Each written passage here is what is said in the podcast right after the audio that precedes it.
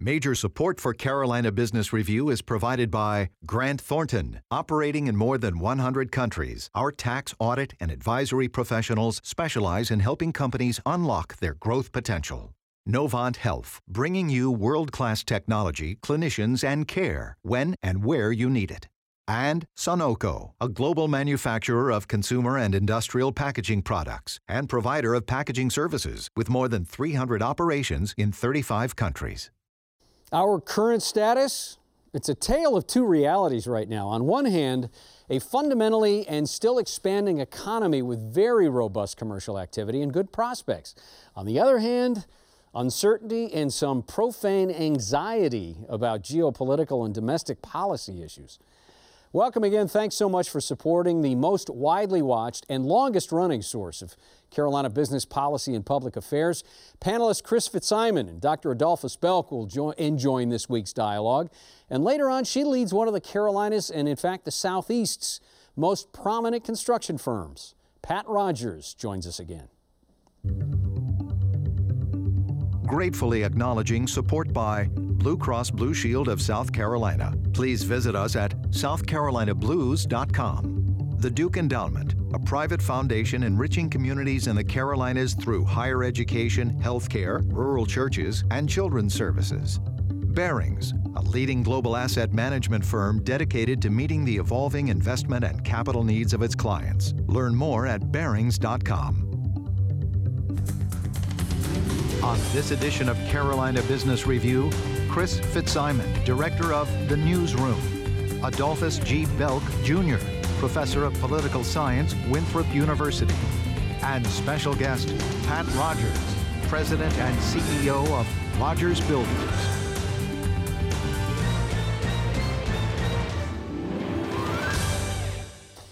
Welcome to our program. Uh, gentlemen, happy spring. Here it has. It's yeah, sprung. Absolutely. Finally. Feeling pretty good. Yeah, finally. Thanks, Chris. Uh, let me start with something, Chris, and expect you both to weigh in on this. And that's this idea that's starting, not starting to bubble up, it's been around now for a couple of years and it's being popularized economic opportunity and mobility. Um, Chris, what makes this different, economic opportunity and mobility? What makes it different now than it than it was five or ten years ago when we talk about the different races and different classes? Well, I, I think it remains to be seen. I hope what makes it different is that people realize what's actually at stake and how much that sometimes you see economic news or you see the stock market there and you think, oh, everybody's doing well. Uh, isn't this a great time if you're a middle class or upper middle class, especially white person in, yeah. in the Carolinas? Uh, what I a little bit fear is that we're changing the nomenclature and we haven't gotten to the fundamental issues that, that undergird all those things. And what we're really talking about is people trapped. We've been talking about that for a long time. We see it in in the, uh, I can speak to North Carolina's education system. Look at every evaluation of every school, and what we find is the low income schools are struggling the most.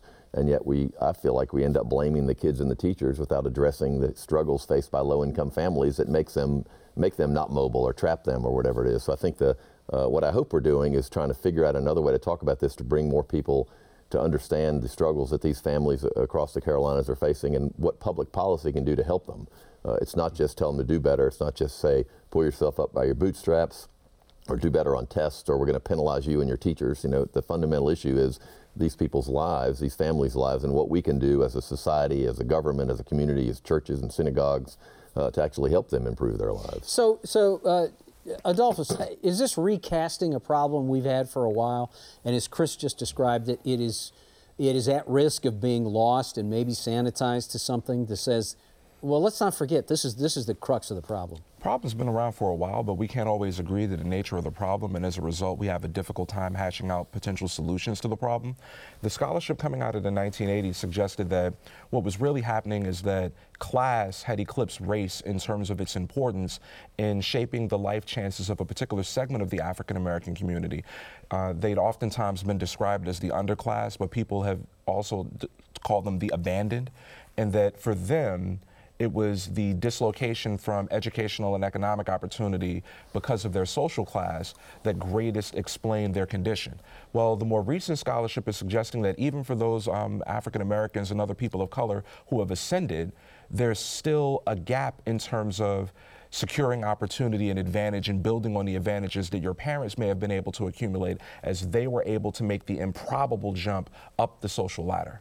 Is there Are there more sympathetic ears of those, not just affluent, but are those there more sympathetic ears now to the problem as you've both described it to say, okay, it is a similar problem that was, but now is there a different dialogue going on around it? And are you encouraged that there's going to be some forward momentum? Chris?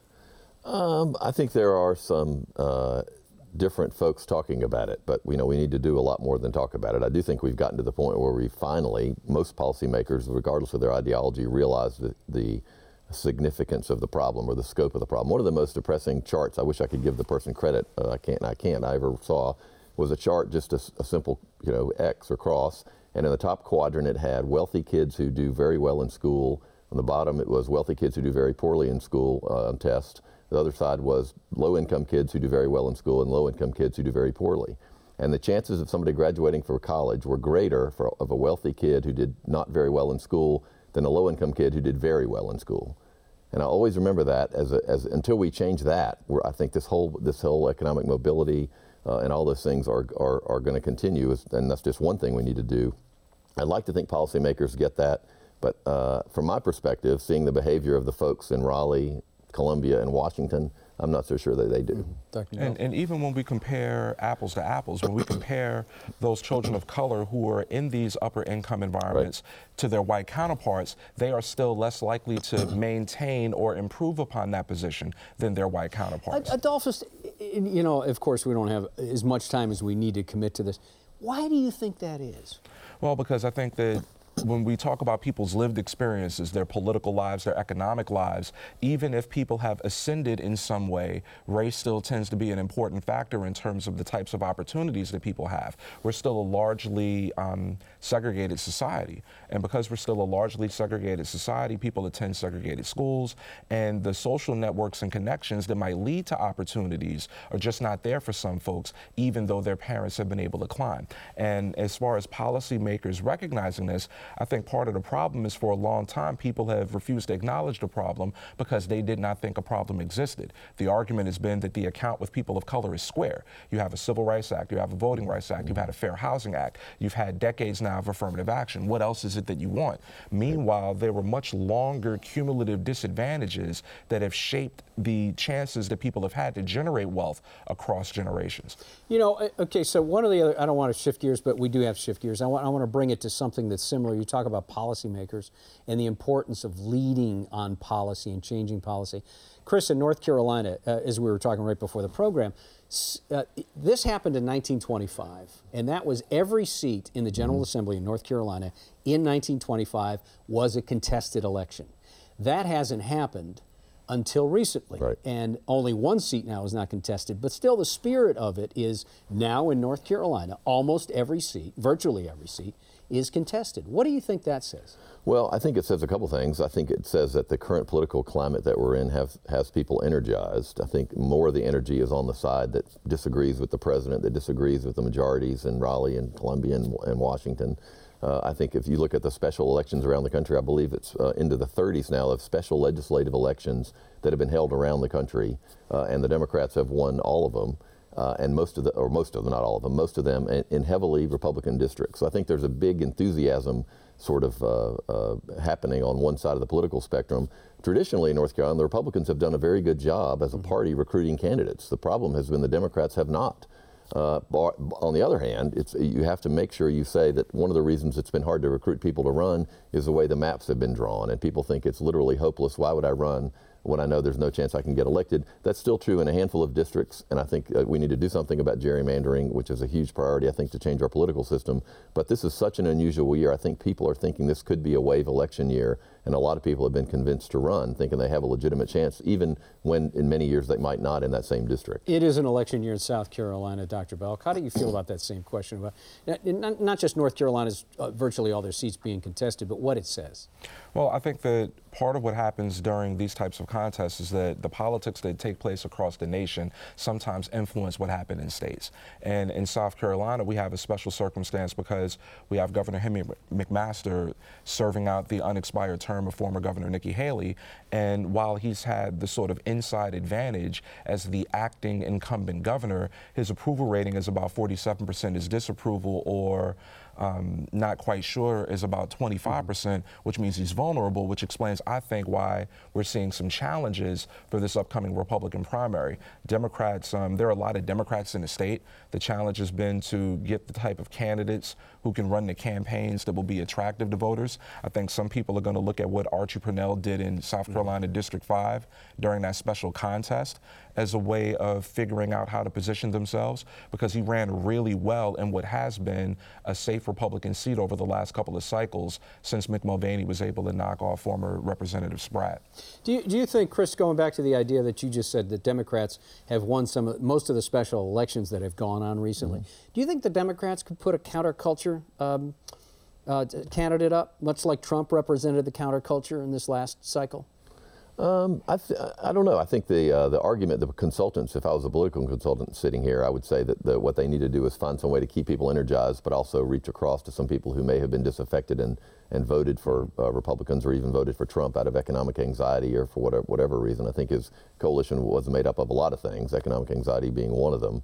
Uh, I think that uh, you know, I'm sure the, the, the, political scientist on the stage knows more about this than I do. Uh, but obviously, in a, it, we're in a mid-year election, an off-year election for the White House. So in North Carolina, there's no statewide election on the ballot. Uh, but uh, it's a once-in-a-blue moon election, is sort of what is what, what is called in North Carolina. Even so, the party out of power in the White House, uh, or party in power in the White House, usually loses a significant number of seats. The question is, will it be what, what normally happens, or will this will be a wave election like we had in 2006 and 2010? Uh, I think a lot of political scientists are starting to see that wave coming. The election of Conor Lamb in Pennsylvania as a congressional district, I think, added fuel to that fire. Uh, so I think that uh, more than a sort of a, dis, a, a, different kind of candidate, I think what the, the Democrats believe uh, is that they need to rally their rally folks around sort of putting an end to what they see as a cataclysmic uh, mm-hmm. uh, series of events in Washington. Uh, uh one off quickly, Adolphus, in about 30 seconds. So, South Carolina's unique nature of the election this year is going to be the overhang of the Chapter 11 reorganization of SCANA and Santee Cooper. Uh, that looks like it's got a long tail on it. How much do you think that's going to affect the outcome of the elections? Well, the, if you're if you're a Governor McMaster, what you really have to do is to find a way to distinguish yourself. To, so if we look at Governor Haley, she was able to be the jobs governor. Yeah. That that was the way that she branded herself and talked about her administration and its priorities. The question is, well, what is Governor McMaster? And that might be something that he's able to hang his hat on if it goes well. Yeah, a, there's a lot of lot of blue sky between now and when they come up with a solution that at least is acceptable.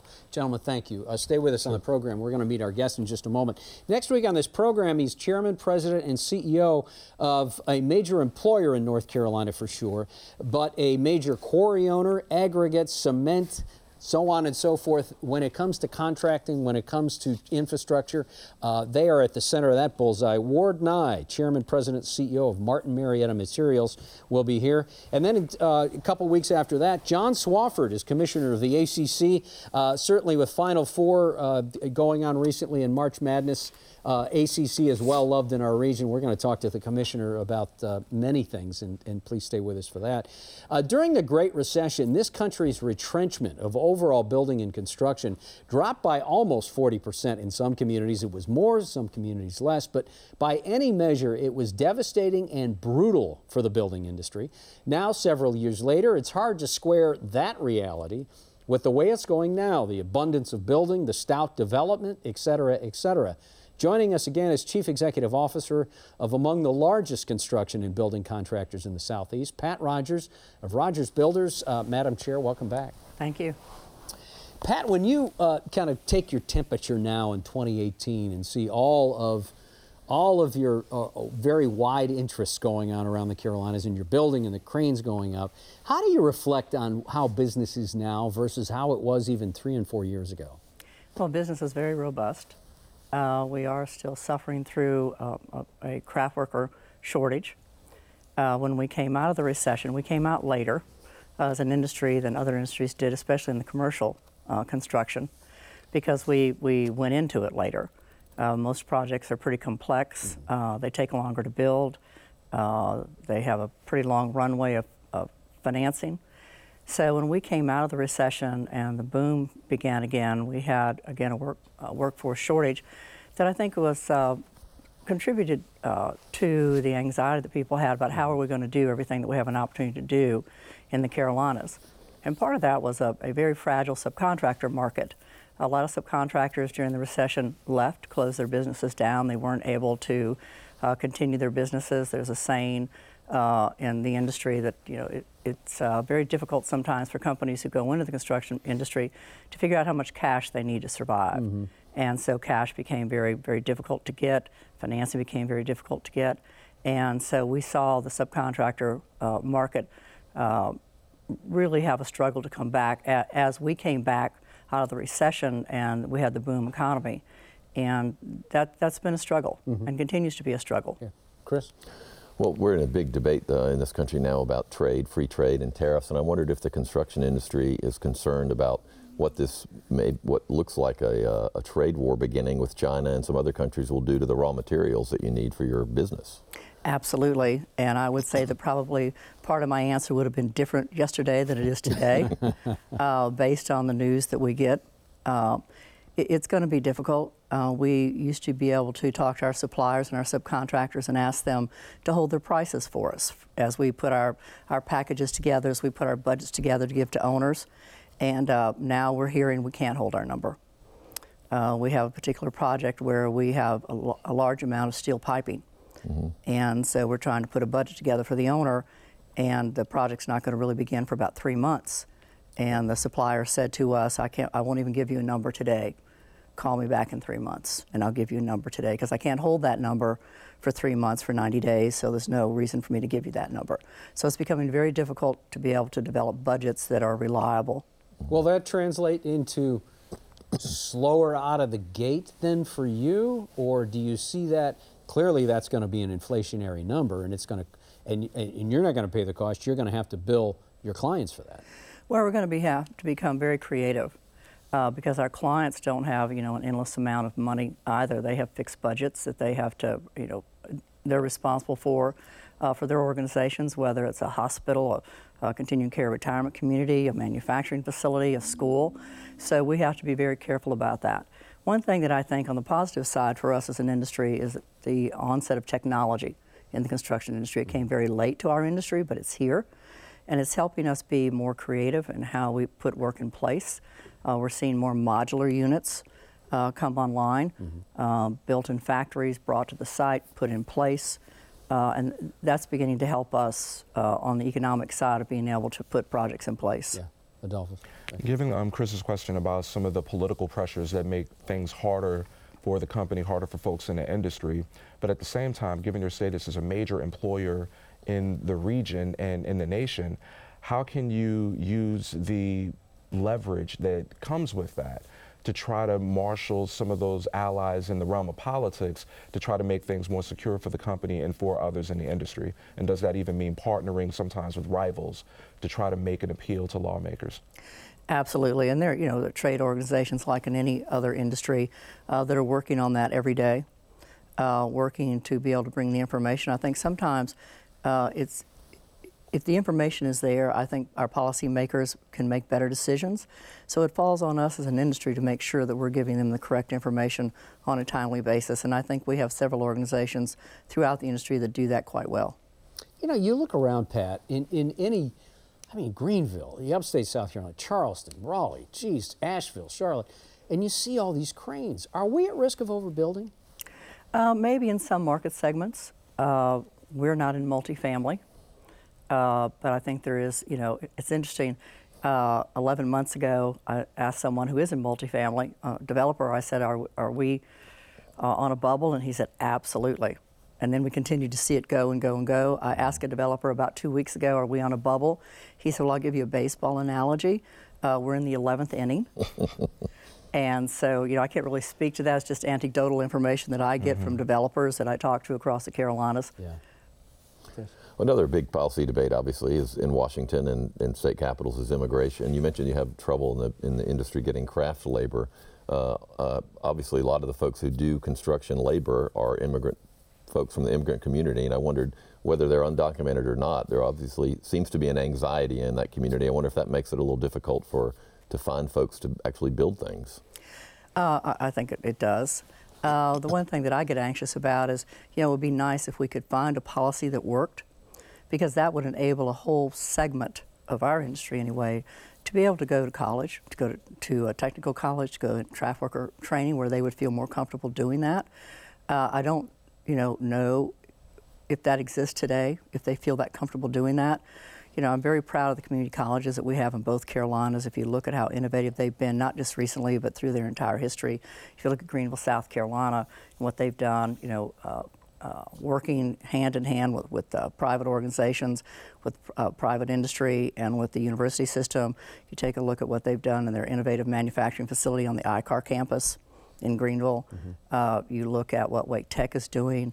Uh, certainly, Central Piedmont's been very creative in working in public-private partnerships. You look at the, the Siemens example, mm-hmm. uh, and you look at uh, you know Rowan Cabarrus mm-hmm. Community College now getting ready to build a building uh, on the North Carolina Research Campus. Mm-hmm.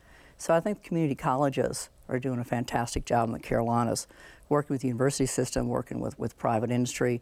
But we have to be sure that we can make all of that available, that infrastructure available to everybody.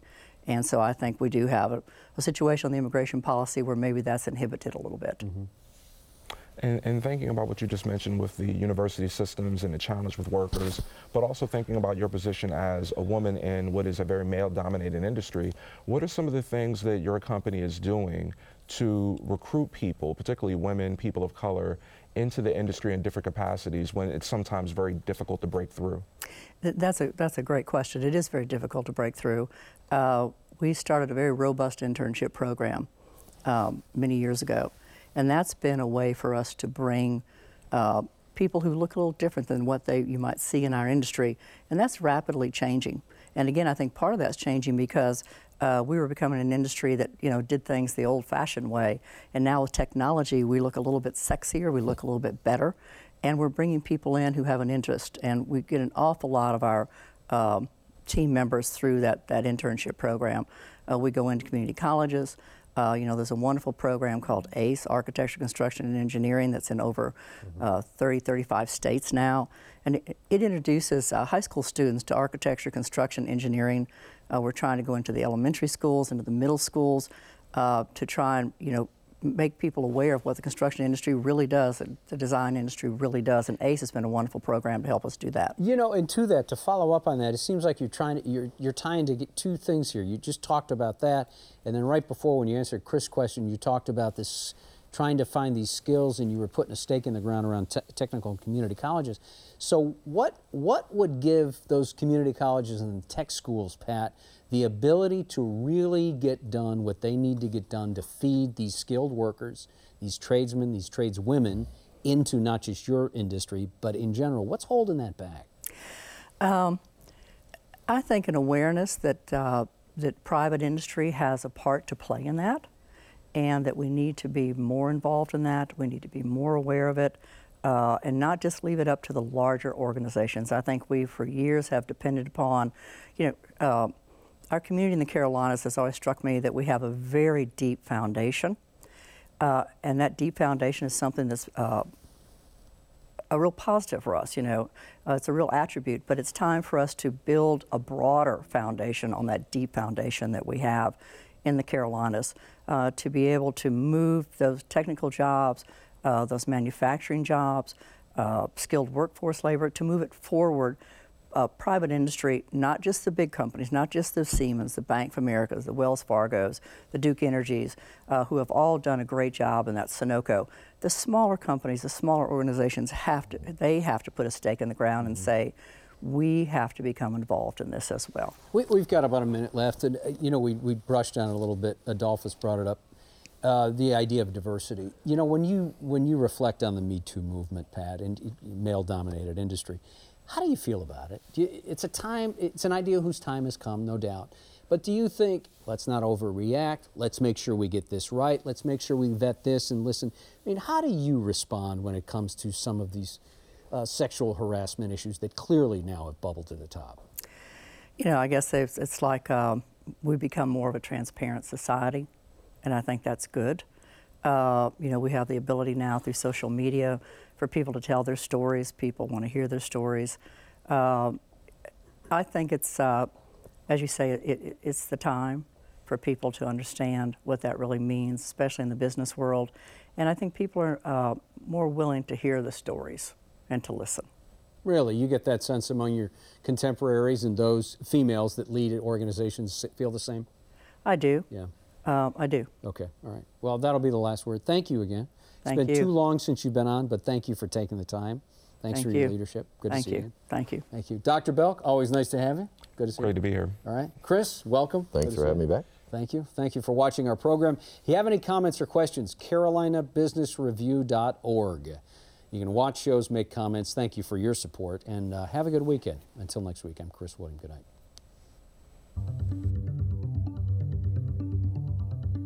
Major funding for Carolina Business Review was provided by the Duke Endowment, Barings, Grant Thornton, Novant Health, Sonoco, Blue Cross Blue Shield of South Carolina, and by viewers like you. Thank you. Promotional consideration provided by Business North Carolina Magazine. For more information, visit carolinabusinessreview.org.